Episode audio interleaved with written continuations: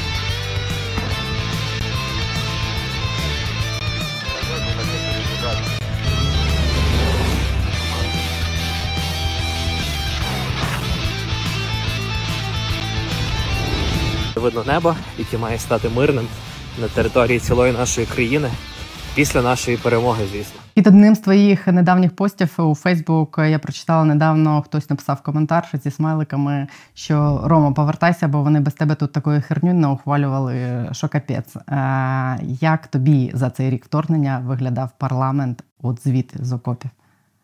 Е, дуже по-різному. Е, тому що коли пригадувати 24 лютого, перший день вторгнення, ранок, це було приблизно 7.30 ранку. Ми всі вже знали, що почалось. З близько п'ятої розбудили телефонними дзвінками. Усі народні депутати бачили колони, які вриваються, проривають наші кордони. В курсі про висадки ДРГ навколо столиці, в курсі, що часу потенційно залишається не так багато, аби Київ був оточений. Але незважаючи на те, прийшовши у Верховну Раду голосувати за впровадження воєнного стану, я зустрів в стінах парламенту тих народних депутатів, яких би ніколи не е, очікував зустріти за таких умов. Е, мова йде і про ОПЗЖшних депутатів, і про латентних проросійських слуг не нашого народу. І я такий подивився ліворуч, праворуч, такий ого, ці люди тут, і треба віддати їм належне, тому що більше 300 народних депутатів в перший день вторгнення зі всіма ризиками це, це щось означає, на мою думку. А у них була якась вказівка, як їм діяти, от якщо раптом щось станеться? Таке? Було дуже багато м, різних е, сценаріїв, інформації, що можуть бути інші місця проведення засідання, е, в разі якщо це буде неможливо зробити в стінах Верховної Ради. Е, була мова про те, що загроза реальна. Е, це кожен українець міг тоді оцінити з інформаційного поля.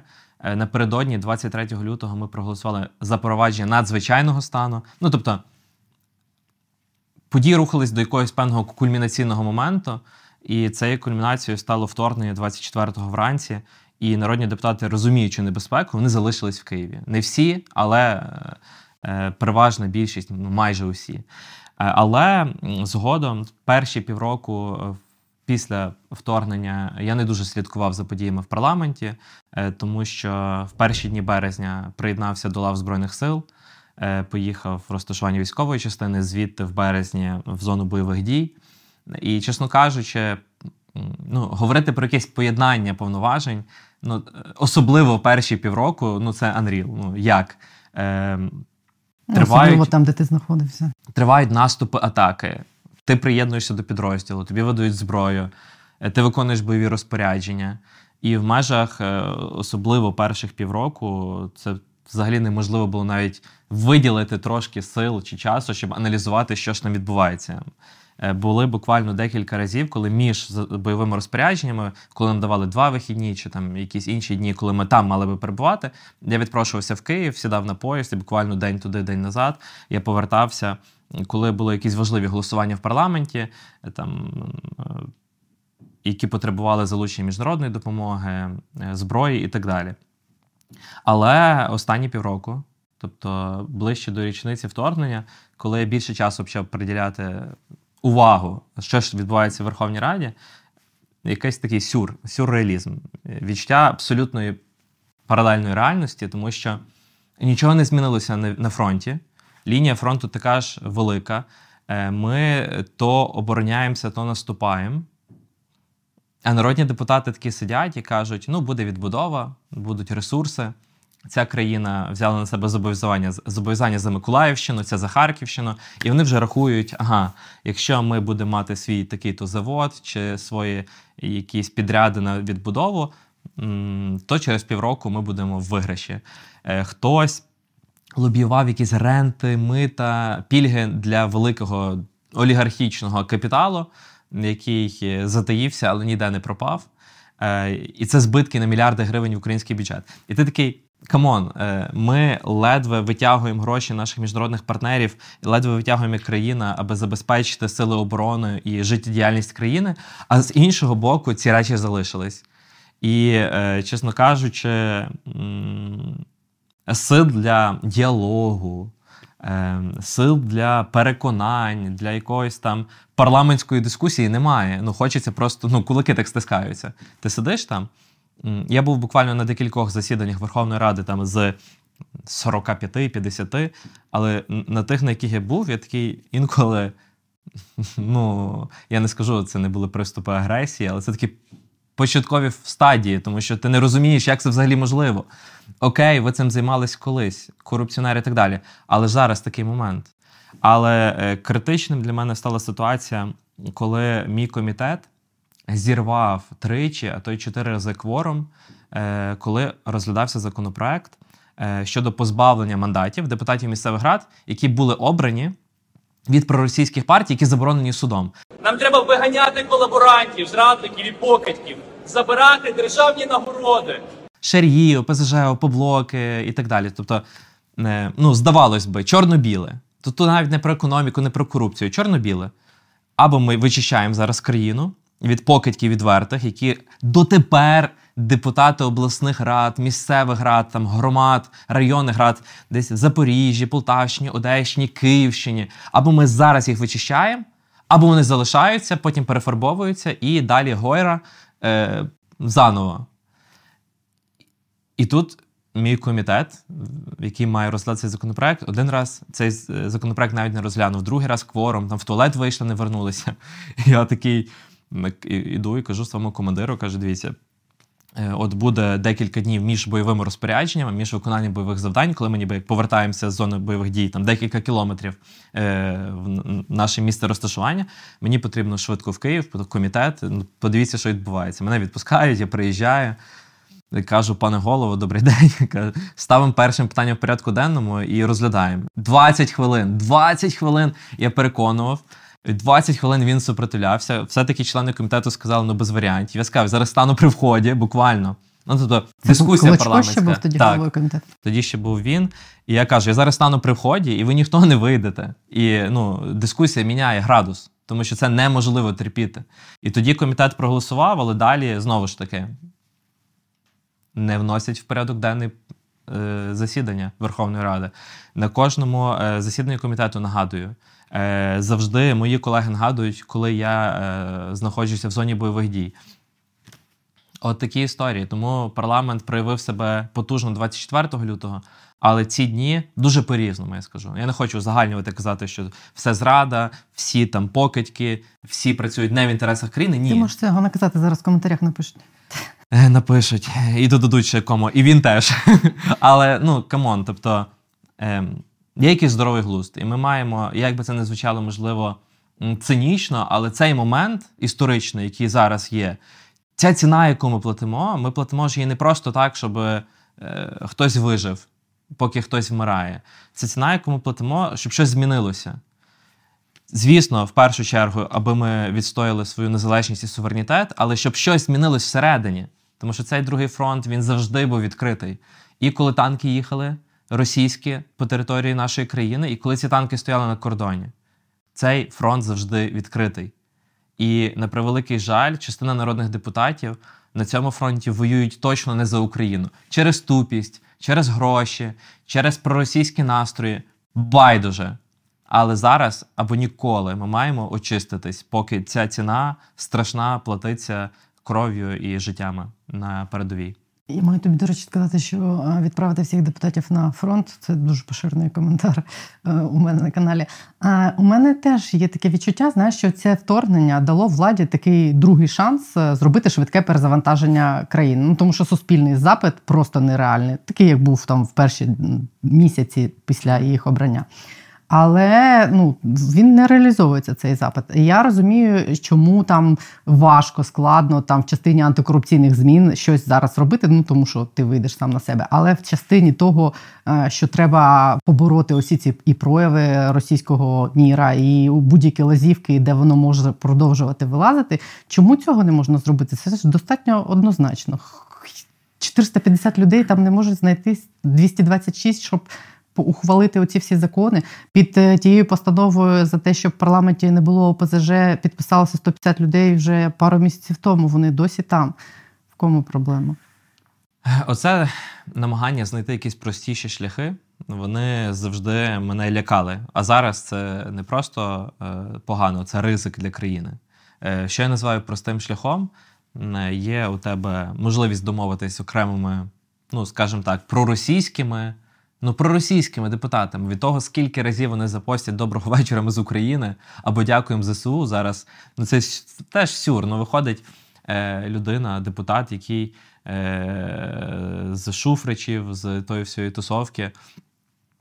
Які б там не були зараз їхні риторики, дякуємо ЗСУ. Ну це чути в парламенті, коли виходить, там пише на табло не такий-то депутат, опозиційна платформа за життя. Не пише ОПЗЖ, там пише якось там за відновлення України, ну перефарбувались, так?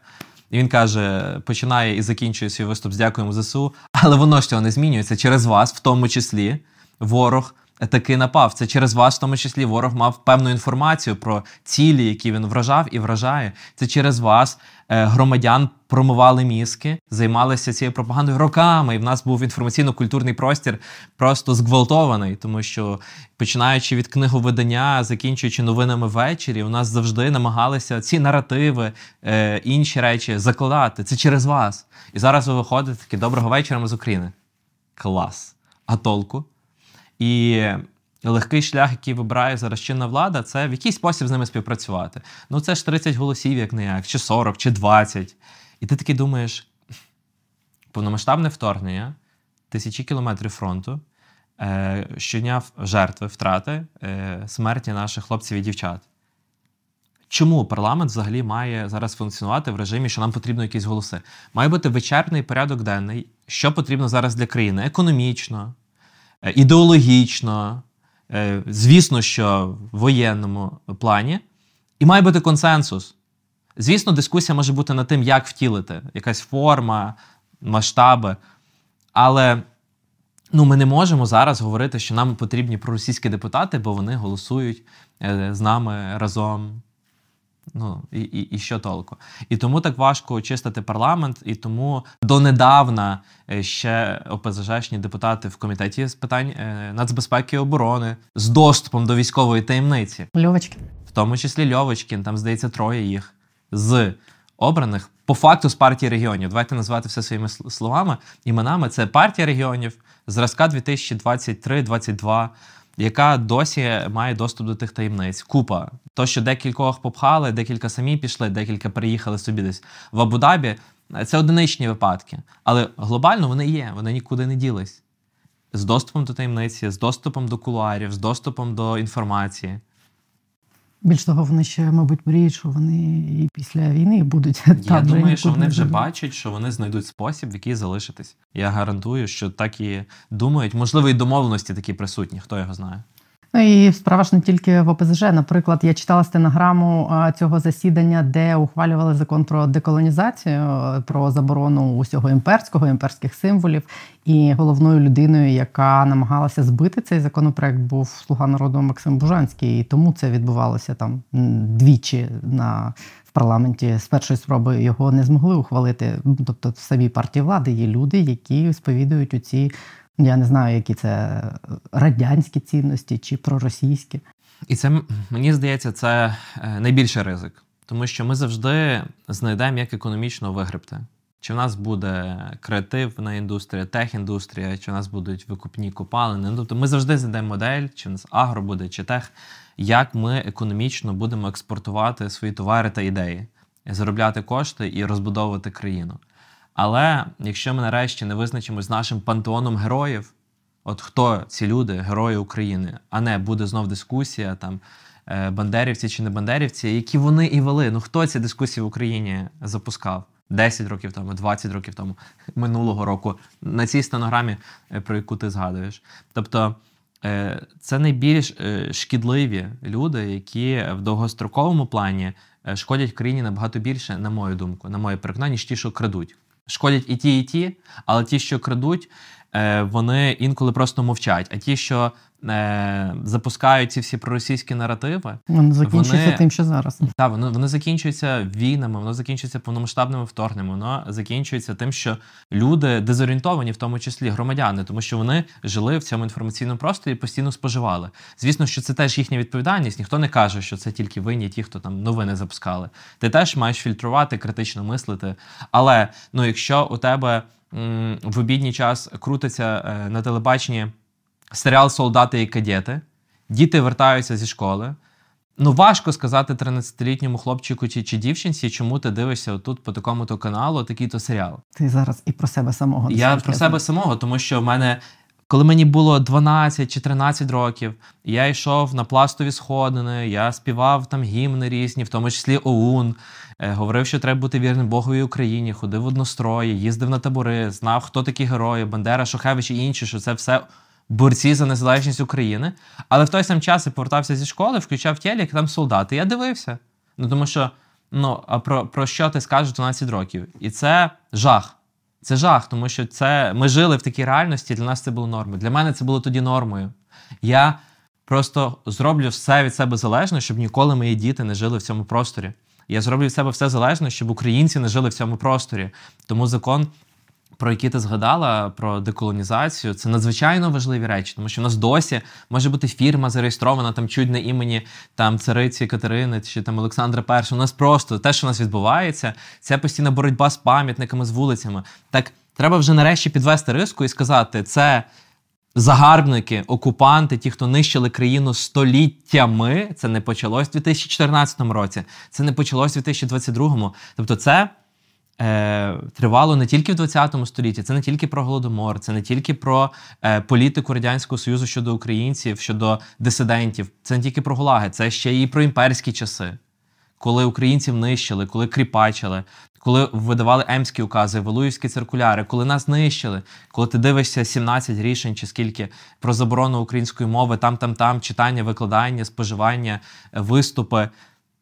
І коли це все складається в одну картинку, очевидно, хто проти, а хто за. Очевидно, хто боровся за незалежність України, а хто боровся за її закріпачення вічне. І тут у нас гостра дискусія, хто ж насправді наші герої, а хто ж насправді ті, хто ними не є. І ну як таку дискусію можна вести? Нам нарешті треба це зрозуміти, усвідомити, вкорінити, щоб коли включають серіал солдати, то зразу всіх як током било. Бо це просто це руський мір, який запихали нам в голову. І ми всі просто це їли разом з обідом, ложечкою за столом на кухні. І це жахливо. І цього не має бути. Чи можна деколонізувати країну, якщо не деколонізований сам парламент? А мені здається, країна має деколонізовувати парламент, і парламент має деколонізовуватися тим, які рухи відбуваються в країні. І коли народний депутат розуміє, дивиться якесь соціологічне дослідження, що йому вигідно говорити так, він буде говорити так. Коли народний депутат розуміє, що люди вже це переосмислили, то який сенс цьому народному депутату виступати і казати там за батюшку, за царя, за радянських солдатів, за красний флаг і так далі? Ну для чого? Тобто, це такий, мені здається, двосторонній рух, тому що з одного боку, парламент це одна з інституцій, яка забезпечує базу та законодавство, наприклад, закон про мову, ну про функціонування мови державної, де квоти і так далі. Тобто він створює правила гри, дає купу стимулів, що українське розвивається. Тобто, ти ніби несеш супер багато відповідальності. А з іншого боку, населення воно постійно має ну, тобто, свою позицію активно проявляти і казати це народним депутатам Добрий день. Не казати просто ви дураки, а казати: от на порядку денному таке питання. Е, Ми очікуємо, що ви займете таку позицію, тому що і аргументувати. Свого часу, в 2016 році, я проходив таке декількамісячне стажування в Канаді, в парламенті канадському. Працював з депутатом від е, однієї там з партії канадського парламенту. І я в шоці був. 100 листів приходило з його округу. Такі просто стояли папери, я беру і читаю. Добрий день, я такий-то з вашого округу. Добрий день, я така-то з вашого округу. Е, Там через місяць парламент буде приймати рішення щодо такого питання. У програмі вашої політичної партії писало, що ви за, чи там що ви проти. Ми очікуємо, що ви будете далі таку позицію займати. Тобто, наскільки під таким суспільним контролем, таким суспільним тиском, народним обранцям важче е, десь ситуативно пробувати змінювати позицію. Там написали щось в програмі на виборах, забули, і далі вже що там, скільки дасте? А що там, а який мій інтерес? Угу, зараз подумай, добре, займу таку-то позицію. Ніфіга. Ти береш, і люди тобі пишуть. Ти розумієш, що ти зараз приймеш рішення вигідне собі, а не країні, не те, про яке ти заявляв. І ці люди вони в курсі, вони знають про це, і ну, в тебе нема шансів далі будувати якесь своє е, політичне життя, е, бути переобраним щонайменше. Тобто дуже важливо цей двосторонній рух, аби він був, і щоб ми не тільки очікували, що хтось там має щось прийняти, а щоб ми активно проявляли. Інколи це і до мітингів, і до вуличних протестів. Звісно, не в часі війни. Я вважаю, що зараз це дуже небезпечна річ, когось закликати до якихось вуличних акцій. Має бути інша площина дискусії. Кажу я, якого кулаки стискаються зараз. Прям в парламенті. Прям в парламенті, так. Але я усвідомлюю, що м, зараз, в час повномасштабного вторгнення, ми собі багато чого, на жаль, не можемо дозволити, так? М, але коли цей час був і знову повернеться, ми повинні проявляти цю позицію. Не тільки там десь коментарем в Фейсбуці чи а в Ютубі. присутністю на банковій. А присутністю в тому числі на вулиці. Тобто, скільки разів кожен хай собі задасть питання, нехай впродовж останнього скликання з 19-го року по початок повномасштабки виходив на вулицю зі цією позицією. Ну, наприклад, коли були організовані протести на різні теми. Я зараз не говорю про щось одне і не закликав, і не закликаю зараз про щось одне. А ця позиція теж важлива, вона має значення. Петиції теж мають значення. Як би там не було, як би президент не хотів ігнорувати багато тем. Але чим більше петицій в найкоротші терміни будуть набрати е, голоси, тих 25 тисяч, тим більше цей інструмент буде цінуватись, тим більше він буде взагалі мати роль. Ну, принаймні, запит вони будуть відчувати. Вони Саме так, вони будуть бачити, не відповідати. Вони будуть бачити, але... петиція зібрала за 5 годин 25 тисяч. Значить, люди реально щось на цю тему думають. Значить, є якась позиція. І ти не можеш просто такий сидіти, такий є, нема. Ну, ти вже просто будеш зобов'язаний, воно буде тиснути. От. Ті самі повідомлення навіть в приват, в соцмережах, народним депутатам чи іншим там, політикам. Це дуже важливо. Ти підписав, ти прийняв присягу 7 березня. Причому ну, ти ж не мав цього робити. Посада народного депутата не тебе звільняла від мобілізації, навіть попри те, що в тебе був підписаний контракт е, ще за скільки, за півроку до того. Скоп! Сильно, красно, обережно, бистро! Е, Ти пам'ятаєш, як ти ухвалював це рішення і чому ти вирішив такий йти воювати? Е, Я залишався перші дні в Києві. Всі ці дні до того, як я приїхав в військову частину, я залишався в Києві. Е, Більше того, е, в тій частині Києва на об'їзній, е, яка була окупована декілька днів після того, як я виїхав. Е, Уже е, це в районі Стоянки, е, в районі е, там, Бучі, Ірпіня. Ем, Я бачив, що відбувалося в Києві. Але в перший ще день, 24 лютого, нам сказали, у вас є година. От десь в обідній час, у вас є година. До того, як прийдуть. Година, щоб що? Е, До того, година до того, як тут вже будуть е, диверсійні групи, які мають в першочергово зачистити, як називають, е, тих, хто приймає рішення та, в країні. Тобто І є списки народних депутатів, в них є інформація про ваше пересування, квартири, сімки, родичів і так далі. В цей час, 24 лютого, нам видали автомат Калашникова і два магазини. Я жартував, що це хіба щоб застрелитися. Видали 60 патронів. Якби треба було справді захищатися зі зброєю в руках, ну я не можу сказати, що 60 патронів це, це та кількість коли більшість тих людей не вміли стріляти взагалі. боєприпасу, що може справді дозволити тобі чинити опір. Найменше, чого я хотів, коли усвідомлював про наступні дні, це бути народним депутатом в екзилі. Десь там в Празі, чи в Кракові, чи в Відні, як е, на початку ХХ століття, сидіти таким модним в костюмчику, якомусь такому бажано е, твідовому чи якому, і приймати рішення, коли Україна е, ну, фізичне знищення, загроза була в перші дні, всі це бачили.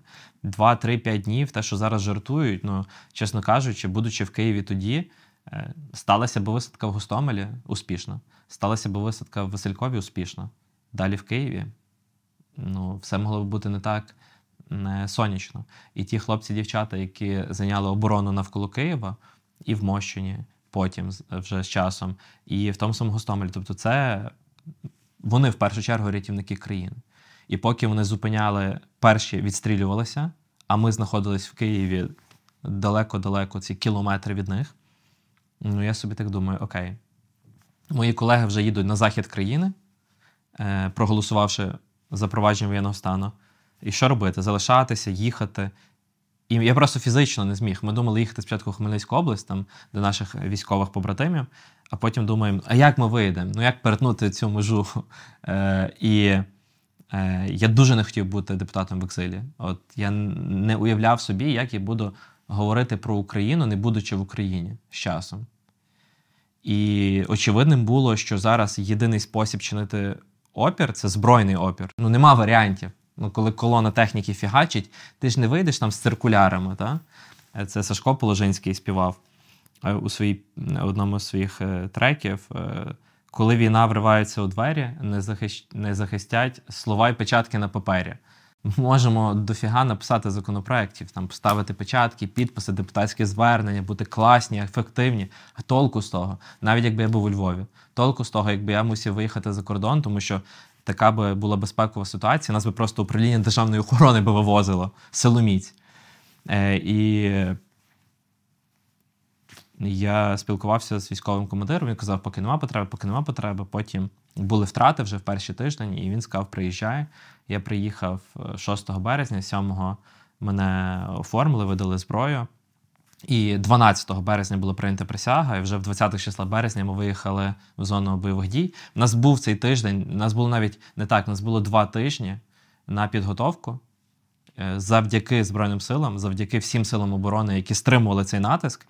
Е, У нас, аби ви розуміли, навіть декілька днів тактична медицина була. Тобто, для того, що ми виїхали в зону бойових дій, ми виїжджали не прямо, отримали зброю, поїхали. У нас було цих два тижні безцінного часу, щоб швиденько е, в руках покрутити зброю, все нагадати, щоб потім бути максимально ефективними. І для мене це був, е, напевно, єдиний можливий для мене особисто спосіб долучатися. І мені було просто настільки не актуально, що там пише, чи там призивається, чи мобілізовується. Ну, яка різниця, якщо в тебе ворог вже тут стоїть, ти його бачиш, він стріляє в тебе, в твоїх рідних. Ну, які можуть бути тоді прийняття рішень? І е, далі, звісно, весна. Ми у нас з нашим підрозділом впродовж цього року, цілого року е, вторгнення.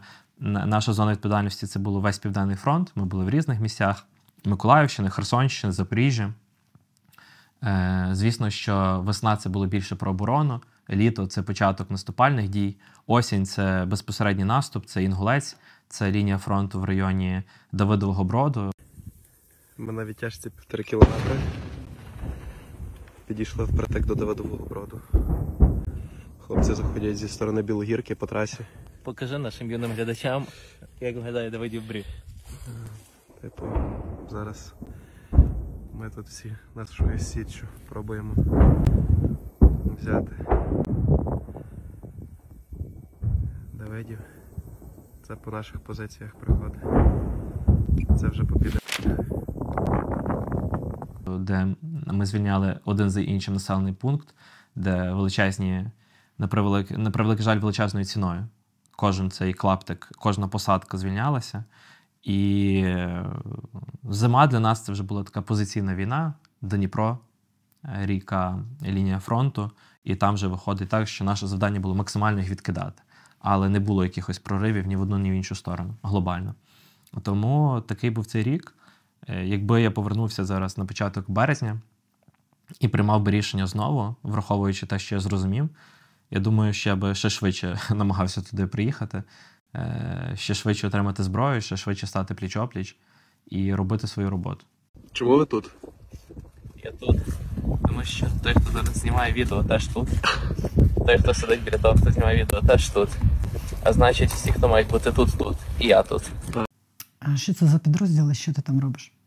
Е, Це один з підрозділів Сил спеціальних операцій. В нас був дуже різний тип завдань, дуже різний. Е, Очевидно, через специфіку підрозділу е, не все можна говорити, але тип завдань це була розвідка, це були е, наші вилазки в тил до 30 кілометрів е, навесні, е, використовуючи різні спецзасоби, зокрема, як це південь, це були водні е, завдання.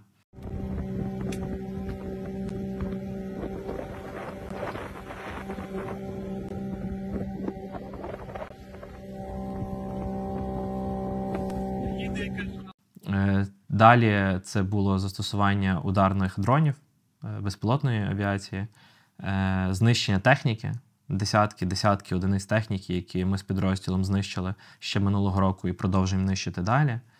Е, Це розвідка і знищення техніки. Це диверсійні певні завдання, це отримання інформації яку ми знаходили внаслідок і фізичного там перебування е, в перші місяці, і далі вже використовуючи якісь інші засоби, так, в тому числі безпілотні. Е, Тому дуже все мінялося, оскільки це е, сили спецоперації, тут не було такого, що ми там на одному місці постійно, ми постійно їздили по лінії фронту південного, виконували завдання в різних різних місцях. Е, От. Ну і далі це було звільнення населених пунктів. Ну, що хочеш сказати по рації? Слава Україні! безпосередня участь і в штурмових діях, і в зачистках, і в е, інколи в утриманні позицій, коли ну так ставалося, і втрати наших побратимів були е, великі, і потрібно було їх евакуйовувати, то і просто утримання позицій в, в окопах чи в інших е, оборонних спорудах по лінії фронту. Тобто дуже дуже по-різному. Мені хтось зі спільних знайомих розповідав, що у вас був випадок, коли ви пішли на бойове завдання, від, від якого відмовились перед вами кілька груп. П'ять, ми шоста група П'ять груп. була. Да. Можна розказати, що це було за завдання, чому всі відмовились? Е, Це був е, захід в тил на 28 чи на 30 кілометрів. Е, Це було в районі там, акваторії, це були водні, ну, тобто з різними засобами по воді. І, ну, як це? Е, Багато з нас, ми, ми дуже багато жартували, іронізували, скажімо так. Ми дуже багато говорили про смерть, ми дуже багато говорили про е, якісь ризики. Але тоді ми розуміли, ну, типу, ну, а що? Ну, війна. Ну, ніхто не хоче помирати. Але які варіанти? І нам сказали, нам сказали, що ці групи відмовились. От ми сіли з хлопцями і поговорили, що ну, буде максимально обережні, там мудрі, але треба робити роботу. І декілька разів ми це завдання виконували, декілька заїздів мали. І та, ну, я зараз не можу називати там населені пункти і так далі. Я думаю, ми точно про це поговоримо згодом, але та, це, це, це було на превеликий жаль, вже багатьох немає. Е, З побратимів, з якими ми туди вирушали і працювали там. Я хотіла тебе попросити розказати про них трохи. Ти втратив вже кількох найближчих друзів, е, з якими ти власне туди прийшов в березні на початку. Розкажи щось про них, просто щоб запам'ятали, якими б ти хотів, щоб їх і запам'ятали.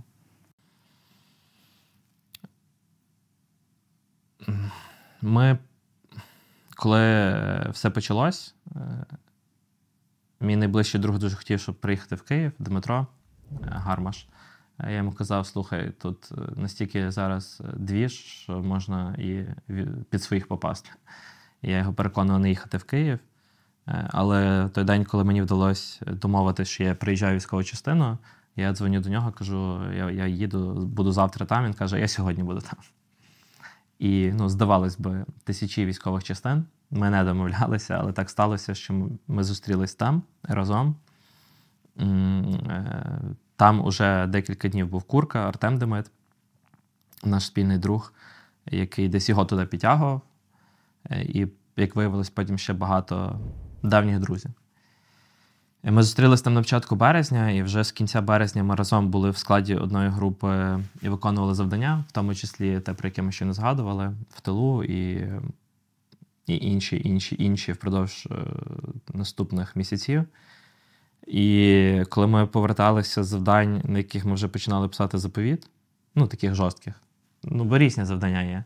Десь ми тихо прийшли, тихо пішли, і все класно, а десь е, і було потреба вступати в контакт, і десь були обстріли, просто коли ми вже вивчили далекий звук гарматний. Та? Е, Різних калібрів вже це все чули по свисту, по приходу і так далі. І ми такі типу, верталися, і е, нас було таких четверо-четверо близьких друзів в складі нашої десятки, скажімо так. І це було дуже класно бути разом, але ми усвідомлювали, що, може прийти час, коли когось з нас там вже не стане, і що це було найстрашніше. Коли ми про це говорили, от, ми намагалися, звісно, жартувати, купу гумору. Це така захисна реакція була, напевно. От. Е, потім, 18 червня, під час одного з наших завдань, загинув Курка Артем Демит, один з нашої четвірки. І це був дуже сильний удар. Це був офігенний хлопака, який пластун, е, любитель пострибати з парашутом і поїздити по світу. Він приїхав з Бразилії е, в перші дні вторгнення е, спеціально, щоб вступити в лаву зі своєю зброєю, зі своїм спорядженням. Там всі в шоці були. Який приїхав вже заряджений хлопака. Він е, в часи АТО служив гарпуні добровольцем і не міг бути осторонь зараз. І це був такий дуже-дуже сильний удар, тому що Курка він е, дуже непересічна особистість, і він на місце ставив і командирів е, високих чинів, і старший матрос, підполковника за дві секунди аргументовано змінює бойове розпорядження. Це треба вміти було. Е, Далі, ну, очевидно, треба якось жити далі. Ми продовжили воювати в складі нашої групи. На превеликий жаль, який загинув історик. Е, Павло з Черкащини, вчитель історії молодших класів середньої школи. Дуже такий. Я познайомився з ним вже під час війни, якщо з Куркою ми зналися вже там більше десятка років, але теж дуже непересічна особистість. І на превеликий жаль, вони тоді разом загинули. І це ну, забрало певний час, щоб якось оговтатись е, психологічно.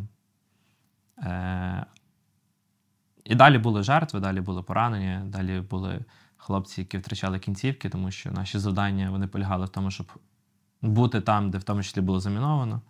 І це були складні завдання зі складними, на превеликий жаль, жертвами. І 12 березня е, вже цього року загинув мій е, побратим, з яким ми працювали в парі, Дмитро Пащук, Гармаш. Французи його знають вже е, на, на, на цьому відрізку війни. Він взагалі феноменальна людина. Всі, хто знають його 5 хвилин, 3 хвилини, 10 хвилин, у них таке враження, що це е, чуть не друге дитинство. На словах Господь прирік, мав би бути прильот. Недоля. Головне, щоб це не був прильот в нас. якийсь гіршик? Буде нам з тобою що згадати після довгих звалених ночей. Вивчив я далекий звук гармати і тривожний близький.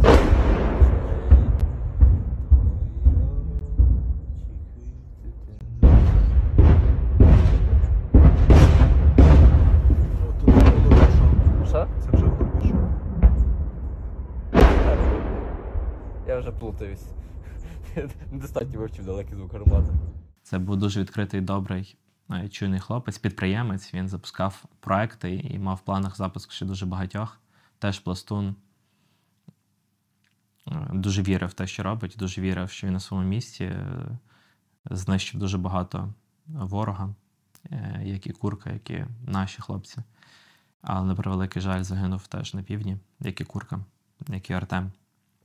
І знаєте, це такий момент. Коли ніби ти розумієш, що в тебе немає варіантів, та? тобто ну, війна, це, це типу війна. Але з іншого моменту, е, ця ціна, яку ми платимо, вона грандіозна. І якщо ми не скористаємося е, тим шансом, який дав нашій країні, а це шанс на зміни, е, цей шанс, який нам не скинули, просто так тримайте, а який нам дається цією ціною, е, то це для мене найстрашніше зараз.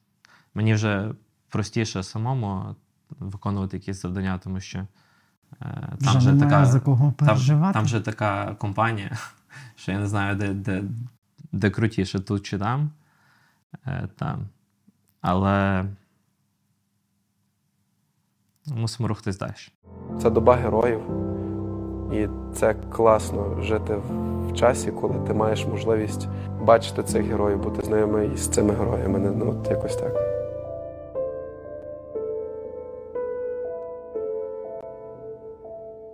Вибач, я тебе про це спитала. Я думаю, просто що про це, от саме тому, що ти сказав, важливо говорити, щоб ми пам'ятали, яка ціна за це все заплачена. Ти е, підписав контракт у жовтні 21-го року. Е, ще тоді навіть повідомлення про те, що розвідок я маю на увазі західних через кілька тижнів лише після цього з'явилося. У тебе було якесь відчуття, чи чому ти це зробив? В дитинстві е, ми бігали по лісу з макетами автоматів. Там співали біля ватри різних пісень стрілецьких. І е, ну, ми завжди готувалися до цього, мабуть. Ми це пласт, пластуни, я не знаю. Є така громадська організація. Всі, хто не чули, закликаю почитати. Вже 100 скільки? 111 років пласту. І одне з гасло скаутингу, пласт це скаутська організація, це завжди бути готовим. До будь-чого. До будь-чого, доброго, поганого. І е, я відчував завжди, що рано чи пізно щось може статися, і треба знати своє місце. Ну, тобто, просто бігти з автоматом кудись в такому напрямку це не завжди ефективно. І ти завжди маєш знати свій підрозділ, свою специфіку, свою сильну сторону, я не знаю, в військовій справі. І я підписав контракт на службу в резерві для того, аби, е, проходячи ці щорічні курси, збори, е, по-перше, бути зі зброєю не на ви, а на ти, тому що це все про практику. Аби знати, хто зліва, хто справа. Аби знати і бути готовим, і щоб це не забрало цих два тижні, які в нас були, на щастя, а якби їх не було. Е, На превеликий жаль, у нас були різного типу завдання з загиблими, з пораненими, де ми надавали першу медичну допомогу, накладали турнікети, робили бандажі, здійснювали евакуацію. І якби нас не було цих декілька днів на початку вторгнення, хто його знає, які б навички в нас були на полі бою. Е, І я переконаний, що всім українцям треба, незважаючи на вік, стать, е, треба максимально багато вміти і знати, аби бути готовим до всього. Не знаю, техногенна катастрофа, пожежа. Ти бачиш, що на вулиці хтось когось вбиває, б'є, чи там хтось потребує допомоги. І ти не маєш якось оминути це. Чи коли розпочинається вторгнення, це ж далеко не перша війна. І не факт, що І, і не факт, що остання. Якщо проаналізувати історію, українці для українців стан війни, на жаль, на превеликий жаль, це перманентний стан.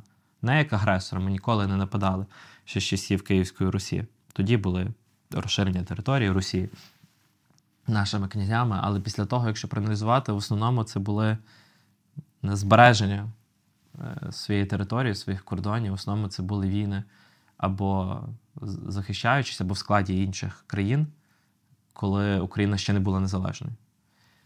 І десь в такому е, напрямку я думав ще в 22-му році. У нас постійно були ці качелі з Росією, з Білоруссю. В 21-му. В 21-му, 21-му. Так. І зрозумілим було, що треба, коли тобі дадуть автомат і 60 патронів, знати, як ці 60 патронів туди спорядити щонайменше. Знати, де там цей запобіжник, ця лапка. І знати, як від'єднувати, щоб потім ногу не вистрелити Навіть я навчилася. собі. Супер. І це реклама всіх курсів, які ви бачите, незалежно від того, хто їх проводить. Ну, треба перевірити, звісно, е, як професійну спроможність, тому що є і чудіки всякі. Та? Ми вже знайомі з ними е, частково, але треба бути готовим. треба маєте вільну суботу е, чи вільний вечір. Треба саморозвиватися. І на превеликий жаль, не тільки в культурі, мистецтві і спорті, а зі зброєю, е, медичною допомогою і, я не знаю, банальними навичками, якщо ви в лісі опинитесь на ніч, то щоб не здуріти, а десь вижити. Ми жили в лісах і мали випробування там прожити три дні і три ночі, там 16 років в лісі, майже без нічого. Там ніж, пару жмень їжі, от, е, три сірники. Це ти про пласт. Це про пласт. Три сірники, е, спальник і я не пригадую там то, що на тобі з одягу. І, будь ласка, три дні, три ночі в лісі. Ти сам собі робиш шелест, ти сам собі думаєш, як розпалити це вогнище, щоб воно не загасло, тому що в тебе три сірники, чи щоб розпалити. Ти сам робиш якісь засоби, знаходиш воду, кипятиш її і так далі. Ну, тобто, це дуже страшно це усвідомлювати, що в центрі Європи в 2023 році ми повинні про це говорити. Але коли ми виконували завдання, і в нас не було питної води, харчів і жодних засобів, і ми там якось вирулювали. Ну, тобто, ти розумієш, і це в Україні, в себе вдома, та? і ти розумієш, що подобається тобі чи ні, це реальність, в якій ми живемо. І значить, ти маєш бути до цього готовим. Крапка. Такого прям відчуття, що йдеться до вторгнення, в тебе не було. Е, Що воно буде я ніколи не міг е, би сказати, що воно буде Ось таким. е, саме в такому вигляді, зі всіх напрямків, одночасно, з територіями, які так швидко окупуються в перші дні. Я, я до цього не був готовий. Е, Я розумів, що рано чи пізно це станеться, Росія піде, але що в таким масштабом я особисто для мене це було здивуванням. Але це ще один приклад, що треба бути готовим до всього. І навіть не тільки до того, до чого ти хочеш бути готовим, чи ти думаєш, що ти будеш готовим, а аби, ну тобто, може статися будь-що. І ти маєш розуміти якісь алгоритми, ти маєш розуміти, який зв'язок буде з твоїми близькими. Банально, ти маєш мати якісь місця, е, план А, план Б, план Б. Ну, тобто, це дуже страшно. Це слова в слова повторюють все, що відбувалося в 20 столітті на початку, коли там прослухати Холодноярівську, Холодноярівську республіку, так, прочитати чи послухати. Ну, тобто, все відбувається те саме. Інший калібр зброї, е, інші засоби зв'язку, але по факту все те саме. Мета та сама. Мета та сама, ворог той самий. Е, І так само є ті, хто обороняється, є ті, хто допомагають тим, хто обороняється. Тобто це страшно, це лячно, але це факт. Було у тебе таке відчуття, що ми е, недооцінюємо от, те, що буде вторгнення, що воно буде такого масштабу, що ми недооцінювали загрозу от тоді, напередодні вторгнення, що ми мали б готуватися краще. І, чи є у тебе якась претензія до тих, хто це не забезпечить? Я думаю, що це не, не буде гідно з мого боку, як військовослужбовця. Я розумію, що це важко розділяти. Тут народний депутат, тут військовослужбовець, Я тут громадянин. думала, до речі, коли ставила це питання. Що тобі Це, типу, дуже складно як оцінювати. Але як військовослужбовець, я думаю, це не гідно зараз давати будь-яку оцінку е, силам оборони, які були станом на 24 лютого. Е, так чи інакше, люди зі зброєю зупинили е, агресора там, де він не е, очікував зупинитись. Е, ніхто, ніхто з росіян не планував зупинитися 24, 25, 26, 27 лютого, там, де їх зупинили. Це факт. Чи могли їх зупинити на підступах, не запустивши? Я думаю, що так. чи гідно, чи прав, правдиво, чи я можу собі дозволити зараз комусь притикнути і сказати, якби цей зробив це, а ці це, то ми би були там. Я станом на сьогоднішній день не готовий про це говорити. Я переконаний, що ми повинні повернутися до цієї дискусії, будемо і не забути про ці всі моменти, коли ворога буде відкинуто, так? І коли активні бойові дії припиняться, коли е, ми будемо фіксувати перемогу, коли ми будемо святкувати перемогу, тоді, очевидно, жодні гріхи не мають бути списані, в тому числі тих, хто зараз ходить там доброго вечора з України. Дякуємо ЗСУ. А вчора партія регіонів. Так? Я не вірю в перетворення автоматичне. Деякі люди можуть дозрівати до якоїсь зміни позиції, але зазвичай це швидше перефарбовання фасаду. Ми колись в школі е, на Донеччині е, жили в квітні е, і прийшли туди. І там такий портрет Шевченка. Обертаємо там Леніна. Ну, ніби як на одній дощечці. І ти такий думаєш, що це таке? Що це таке? Ну, може, це хтось собі зробив якийсь ентузіаст, але воно виглядає десь так. Висить портрет Шевченка, приходить час, тобі навіть не треба змінювати щось, перефарбовувати, ти просто знімаєш, перевертаєш і вішаєш назад. І ми не можемо дозволити собі забути і пробачити людям, які робили оцей переворот е- обкладинок, чи перефарбування фасадів, чи одягання тепер суперпатріотичних брендових футболок, і просто забути що вони зробили чи не зробили в 21-му і до 21-го. Е, Я думаю, ми повернемось до цієї дискусії. Ти думаєш, має бути якась люстрація? Я думаю, має бути якісна розмова з суспільством, і суспільство має дати свою оцінку, щонайменше. І так я допускаю, що е, ми не можемо дозволити собі, е, аби кандидували люди, які були відвертими сепаратистами, а відповідно до сьогоднішнього законодавства, більшість людей, які працювали на агресора, і це важко доказати юридично, але це фактично було. Вони просто зможуть потім піти і стати кандидатом в народні депутати. Я переконаний, що ми змушені певні норми будемо змінити, аби е, з одного боку не було зловживань так? Тому що всі з цим захочуть скористатися, якісь норми прописати, щоб тим не дозволити кандидувати тим. Але з іншого боку, очевидно, що зміни повинні і на законодавчому рівні теж зміни будуть необхідні. Як на це дивляться люди, які зараз е, воюють за те, щоб не просто країна збереглася, щоб вона отримала шанс на майбутнє? От ти сказав фразу, е, коли ти відпрошувався у командира їхати в Київ, е, ти йому кажеш: от бачите, що відбувається, бачите, що там відбувається? Як вони на це все дивляться, коли там в парламенті, в твоєму ж комітеті цей самий Клочко в серпні минулого року там валив антикорупційні органи, коли ти включався з чимось таким на голові? Роман Михайлович. Бачите, пане голово, у мене тут пристрій, який вимірює великі помилки. Він зараз зашкалює. Я голосую проти. Що це, до речі, було? Це типу радар якийсь? Це була е, антенна направленої дії для одного з безпілотників, які ми використовували. Е, в декого стискаються кулаки. І очевидно, що це буде ще одна з загроз, з якими ми стикнемося. Це факт. З цим потрібно буде працювати.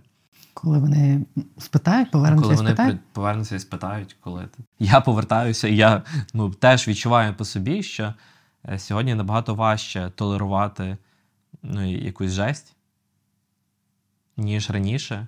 А раніше ти просто намагався переконувати, піднімати питання, комунікувати суспільство. Дивіться, це не ок. Ці люди роблять не ок. Ми маємо зробити все, щоб це не сталося. І ти якось намагався це прокомунікувати, зайняти позицію, проголосувати за чи проти. Ну, тобто, в цій ситуації.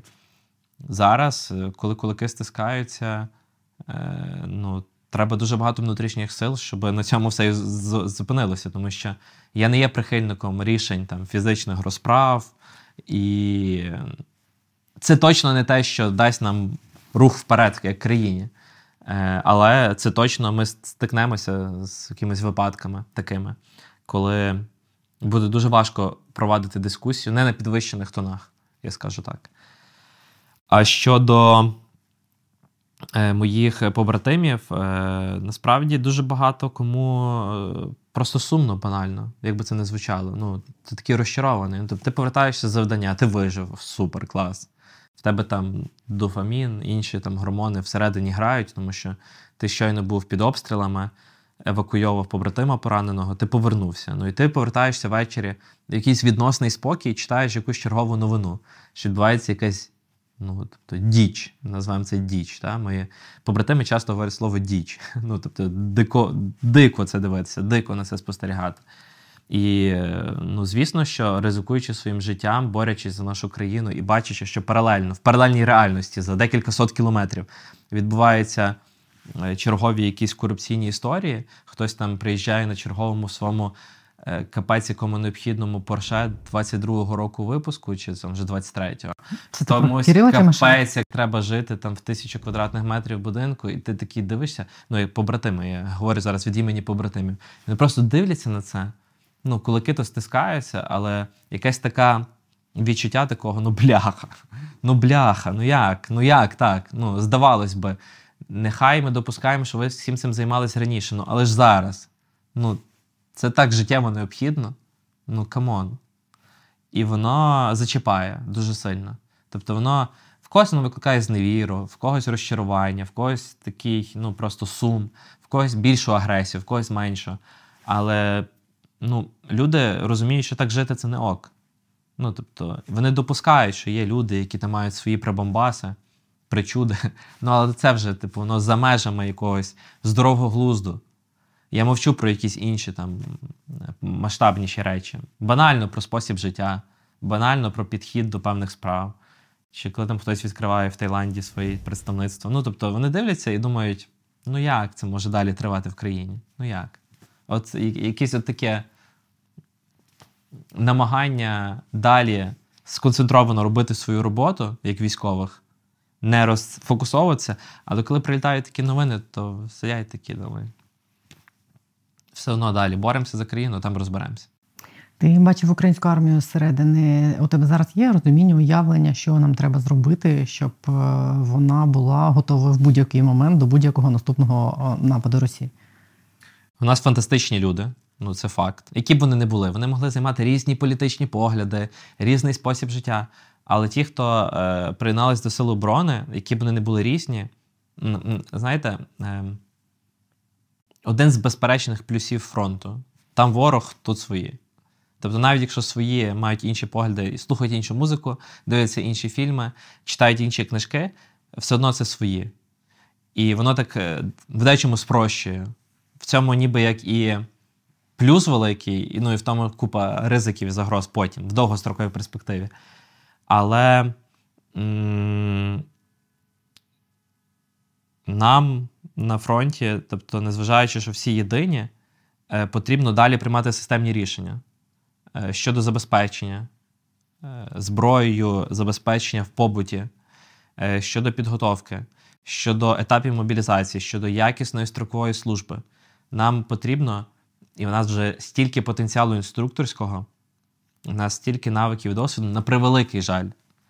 Е, що проводити ефективну строкову службу, це не має бути бажання в когось відкусити, уникнути, бо там треба плаци підмітати 9 місяців чи півтори роки.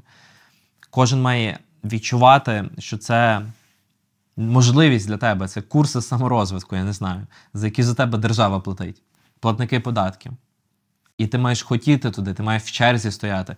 Тому що там ти навчишся володіти зброєю, ти навчишся бути ефективним воїном, ти навчишся нав... ну, ти отримаєш навики, які дадуть тобі потім і в цивільному житті купа преференцій.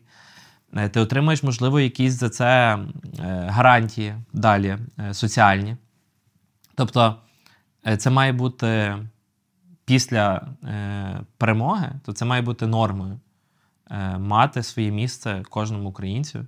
Е, в майбутньому, якщо ще раз треба буде стати до оборони, стати на своїй позиції. От мати цю позицію, мати свій калібр і знати, що робити і хто поряд.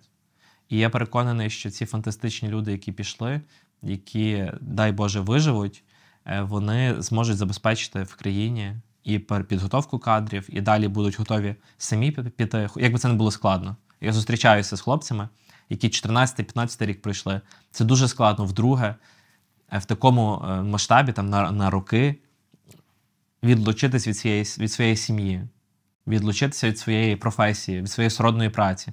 Тому що на війні дуже різні люди. Інструктор серфінгу зі мною в окопі зустрівся, я так спілкуюся, з нього серфер пише нашивка. Я такий, чому серфер каже? Та от я приїхав в лютому з Шрі-Ланки, там займався серфінгом, а так то в мене в Одесі є своя точка, сапи, серфінг. Я такий думаю, що? тобто, е, очевидно, що різних професій люди, які далекі від війни, які завжди проголосують проти війни. Ну, мається на увазі, що якщо тобі хтось дає можливість воювати чи не воювати, то звісно, що це люди, які би не воювали, які не люблять вбивати, в яких немає цього в крові, от які не воїни природжені, бо є і воїни, як сродна праця. Але коли мова йде про захист країни, вони йдуть, тому що ти захищаєш своє і своїх. Це зовсім міняє хімію е, внутрішню. І оці всі люди, які дуже очікують, що після перемоги їм більше ніколи не потрібно буде брати зброю в руки, е, вони все одно як інструктори, як е, ті, хто будуть масштабувати цей досвід, я переконаний, що навчать і не тільки українців. Тому що ці інструктори країн НАТО, які приїжджають до нас, вчать якусь нові сили, засоби, як ними користуватися. Але вони кажуть, тут кнопка, тут важіль, тут це, а потім наші, як починають говорити про тактику застосування, про ведення бойових дій, про спосіб, в який ну, в який застосовувати оці кнопки і ці важелі, то вони сидять і записують. Всі німці, поляки, шведи, британці, канадійці, американці, всі просто сидять і записують. Тому що реальний досвід бойових дій, на превеликий жаль, на превеликий жаль, це не є благо, це на превеликий жаль, так сталося. Він є в українців, і я переконаний, що ми зобов'язані в майбутньому так побудувати ці всі процеси, аби навики і знання збереглись, масштабувалися. І якщо чи коли хто-небудь захоче повторити те, що е, зробила Росія в 2014-2022 роках, аби ми могли зразу дати відсіч дуже на високому рівні. Ти вважаєш, що війна стала ця цей рік вторгнення став таким стресом для всіх, для суспільства і для політиків, щоб оце все після війни відбулося, щоб не було так, що от війна закінчилась, можна розходитись і махнути рукою наступного разу пронесе. Після смерті свого побратима я декілька разів був у нього вдома в селі на Львівщині, в батьків. І буквально недавно там в центрі села біля школи поставили сирену. Ну, гучномовець, який сирену включає на все село. Тобто до того людей там були в програмках. Ну, далеке село без будь-яких об'єктів, ну, наче точно не першочергова ціль ворога. І більше як рік там не було або була якась негучна, або не було сирени. І я приїхав, і якраз в цей момент повітряна тривога, і сирена на все село, е, начебто в глибині Львівщини, без будь-яких об'єктів, енергетичної інфраструктури, військової інфраструктури, е, баз. Е, але я сказав тоді в цьому селі таку фразу: кажу: це добре щонайменше для того, крім там, щоб люди були поінформовані, звісно. Е, щоб вони щоб люди пам'ятали всюди, там, де війна достатньо далеко, і слава Богу, е, що тривають активні бойові дії, і війна триває. Оця сирена, яка гучно б'є в тих населених пунктах, які дуже далеко від війни, це це нагадування. На превеликий жаль, часто зустрічаю людей, для яких війна вже завершилась, які вже видихнули, людей, які втомилися і так далі. І от коли мене питають якісь мої близькі, кажуть, Роман, ну а як? А що робити? Я кажу, дивіться, давайте чесно. Якщо ви е, маєте фізичну змогу долучатися до оборони, ви завжди маєте бути готові до цього. Навіть якщо не сьогодні, не наступного місяця, завжди треба бути готовим, що рано чи пізно вас буде мобілізовано. Чи ви самі дозрієте і підете? Я не є прихильником, що всі мають йти на війну вже завтра. Це не так. Але ти завжди маєш бути до цього готовим. Тому що прийде час, коли треба буде когось замінити пораненого, вбитого, і це факт. Ті, хто з тих чи інших причин не будуть долучені до Сил оборони, чи через здоров'я, чи через інші причини, вони мають бути ну, вічним надійним тилом, так як зараз українці є вже більше року. І якщо у вас є можливість там на два тижні поїхати відпочити в гори, то поїдьте, відпочиньте без туз, гулянок, п'янок, дискотек. Просто відпочиньте, відновіться, повертайтесь і далі. Донатьте, шукайте те, що потрібно знайти, е, підтримуйте словом, я не знаю, будь-як, поширюйте інформацію, будь-як, але долучайтеся до того, що сили оборони роблять зі зброєю в руках. І будьте чесні перед самим собою, що цей відпочинок він можливий. Не заганяйте себе від того, що скролити телеграм, ви будете цілими днями. Ну нікому від цього краще не стане. Воїну в окопі то точно. Якщо ви себе заженете в якусь психологічну прірву, і ПТСР буде в кожного, хто вдома телеграм-канали скролить, чи дивиться там ці марафони, чи м, якісь інші марафони. Тобто м- нас має бути чесна відповідь перед самим собою, де ми найбільш ефективні, і е, що ми можемо зробити. І те, що Львів живе, Київ живе повноцінне життя, коли ти приїжджаєш, начебто погода, все там буяє, зелень пирснула, там кафешки працюють. Супер! Так всі там ми для того, щоб тут не було колючого дроту, цих їжаків, окопів покопано, перекопано і перекоти поле таке. Ну так це ж для того і є, щоб лінія фронту була не в Хмельницькій області. Але, звісно, має бути оця морально-етична, морально-етичний баланс. Тому що коли якусь гойру ти влаштовуєш, і там хтось напивається, кричить, ці п'янки, гулянки, це вже не ок. Етично, не там відповідно до закону. Ти можеш свою музику включити з вікна, але це не етично, тому що ти розумієш, що по цій вулиці проходить воїн, який щойно звітом повернувся, в якого ну, є цей стрес прожитий дуже потужно, і якісь там гучні звуки. Ну, слава Богу, фейерверки, салюти заборонили і все решта. Але якщо, не дай Боже, комусь захочеться це взірвати, то я думаю, ці кулаки так стиснуться, ну що це вже буде нуль дискусії. Нуль. Тому що це не ок. Живіть, відпочивайте, але допомагайте, включайтеся і витримуйте цю етичну лінію. І тоді, мені здається, буде цей баланс взаємодії, взаємопідтримки, і ті, хто там, і ті, хто тут, будуть єдиним фронтом. Останнє у мене до тебе, мабуть, запитання. Ти один з твоїх предків, Євген Петрушевич, е, був президентом Західноукраїнської Народної Республіки. Зараз, через кілька поколінь, ти людина, яка бореться все з тим, з тим самим злом. Е, Зрозуміло, що треба зробити нам. Я сподіваюся, ми це зробимо. Я дуже сподіваюся, що ця інтеграція в ЄС і в НАТО змусить нас зробити багато речей, навіть яких ми і не хотіли. Ну не ми, а люди, які мають е, центри прийняття рішень, мали б зробити. Що має відбутися з самою Росією, щоб е, ми могли співіснувати з нею, ну навіть коли ми зробимо все. Це найскладніше питання для мене. Я постійно думаю про це.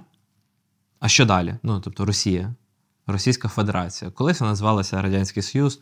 Зрозуміло, з центром Росія це був Радянський Союз. Інші республіки це були ті, хто намагалися, ну, принаймні частина людей намагалася всіляко від цієї окупації е- втекти, відділитися і цю окупацію завершити.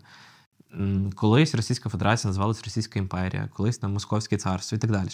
Але як би ця обкладинка не називалася, завжди це був однаковий спосіб дій.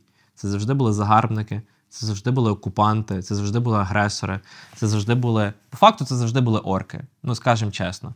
Якщо там аналізувати зараз дуже купа класних подкастів є е, про культуру, якщо це все аналізувати руками, коли ці болота почали там щось, щось з'являтися на цих болотах, е, культурне, мистецьке, соціальне, інше, державне, воно завжди було таким. Воно завжди було загрозою для світу. Це завжди була точка, ну, ну Мордор, ну реально, це завжди був Мордор. І якщо конфігурація Росії не зміниться як держава, і тут можуть бути безліч сценаріїв. Ми бачили в інтернеті там різні е, там, клаптики з іншими прапорами, кольорами і назвами. Це може бути будь-що. Але якщо геополітично е, далі російські спортсмени будуть виступати на змаганнях Олімпіадах, російські митці чи там псевдомитці будуть там виступати на культурних подіях в світі. Якщо далі Росія економічно буде експортувати, імпортувати товари, Якщо далі Росія буде членом парламентських асамблей, починаючи від там ПАРЄ, закінчуючи до чорноморського співробітництва. Якщо далі Росія буде гравцем на політичній арені, її повернуть там в двадцятку чи там в сімку, чи куди. І якщо так станеться, то ми просто повинні жити в парадигмі, що війна може повторитися завтра. І коли ми будемо жити в 2030-му, в 2028-му, в 2040-му, ми і Росія далі залишиться така, ми просто маємо готуватися до нової війни. І світ, який дає нам зброю, ресурси, допомагає. Ну, допомагає ж світ. Може, не так, як би ми хотіли. Інколи в мене таке враження, що допомагають так, щоб ми якось помирали повільно. Тому що ще три штучки, дамо ще п'ять чи десять. Я розумію, це дуже складна ситуація. У нас працює потужний дипломатичний фронт, зброї не так багато в світі. Ну, я все це розумію. Не спровокувати Росію. Ну, це Путін, бо Путін нападе. Ну, добрий вечір. Тобто ми жили роки, бо Путін нападе, давайте цього не робити, давайте не провокувати, давайте сядемо, мінські домовленості 5, 10, 20. Давайте ми ще на рік продовжимо закон про спецстатус Донбасу, в якому пише сприяння поширення російської мови в школах, освіті і науці. 2000, ну, перепрошую, 21 рік продовжується на рік дія цього закону. Спеціальні там суди, прокурори на Донеччині Луганщині.